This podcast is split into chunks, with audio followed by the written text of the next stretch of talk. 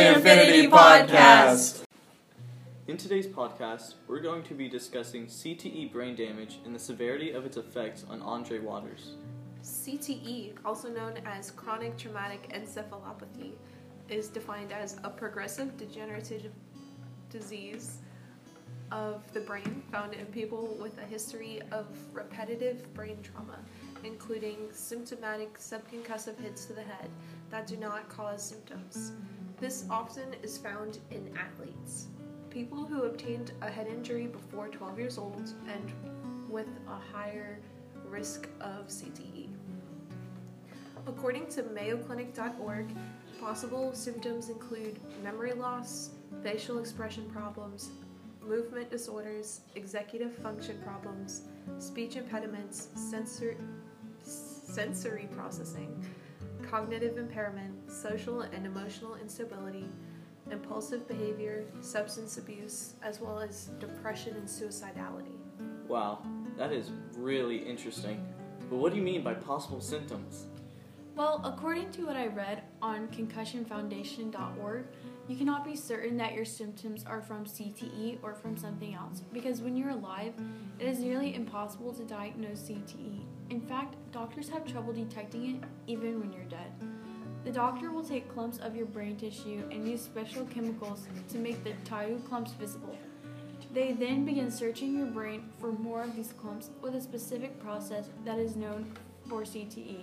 This process can take months to complete, so while you're alive, it wouldn't be realistic to perform.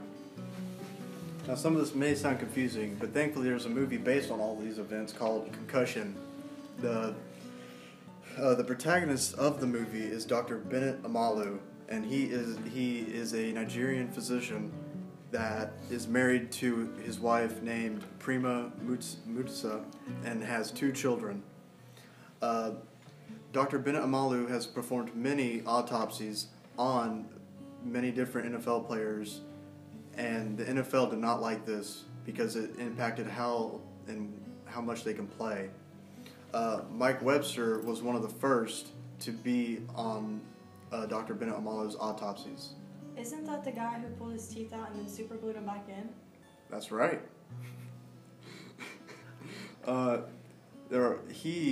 Mike Webster, had CTE, and he killed himself with a taser in the back of his pickup truck.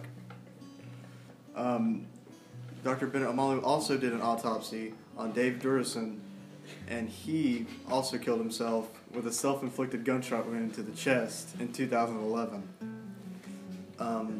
Justin Sturzelschick was also another former NFL player and had CTE, and he crashed on the highway in his truck in 2004, causing him to explode on the highway. During one of the movie scenes, it talks about the differences between an animal's brain and a human's brain, and we'll play that scene now. The Cape Gannet, a diving bird capable of generating speeds up to 75 miles per hour, turning itself into a missile as it collides with the face of the sea. The red-head woodpecker can absorb a g-force of 1,000, pecking a tree 12,000 times per day, 85 million times over its lifetime. Bighorn sheep can generate venom. Okay. All of these animals have shock absorbers built into their bodies.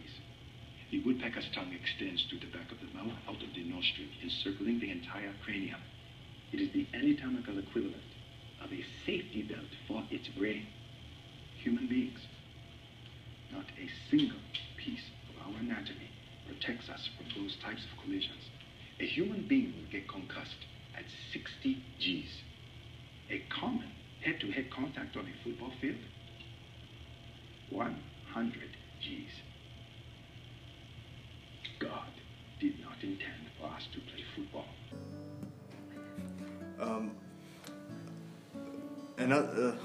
One of the most influential football players, Andre Waters, Dr. Bennett Omalu performed an autopsy on him as well.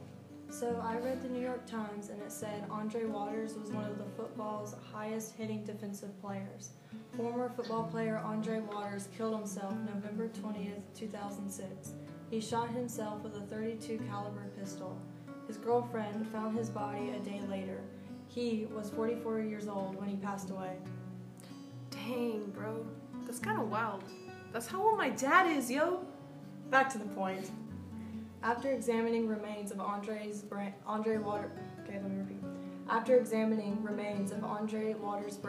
a neuropathologist in Pittsburgh claimed Andre Waters had sustained brain damage from playing football, and Dr. Bennett Omalu said that led to his depression and ultimate death.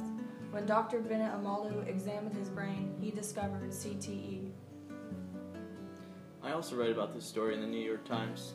Dr. Bennett Omalu said, Mr. Waters' brain tissue had degenerated into that of an 85-year-old man with similar characteristics as those of early-stage Alzheimer's victims. Full symptoms are still unknown, but if suicidal thoughts, head injury, memory problems, personality, or mood changes occur, it's recommended that you go see a doctor.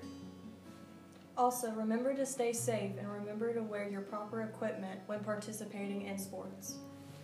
The sources we used in today's podcast were the New York Times, concussionfoundation.org, Mayo Clinic, and the clip was brought to us by YouTube. And wear your seatbelt.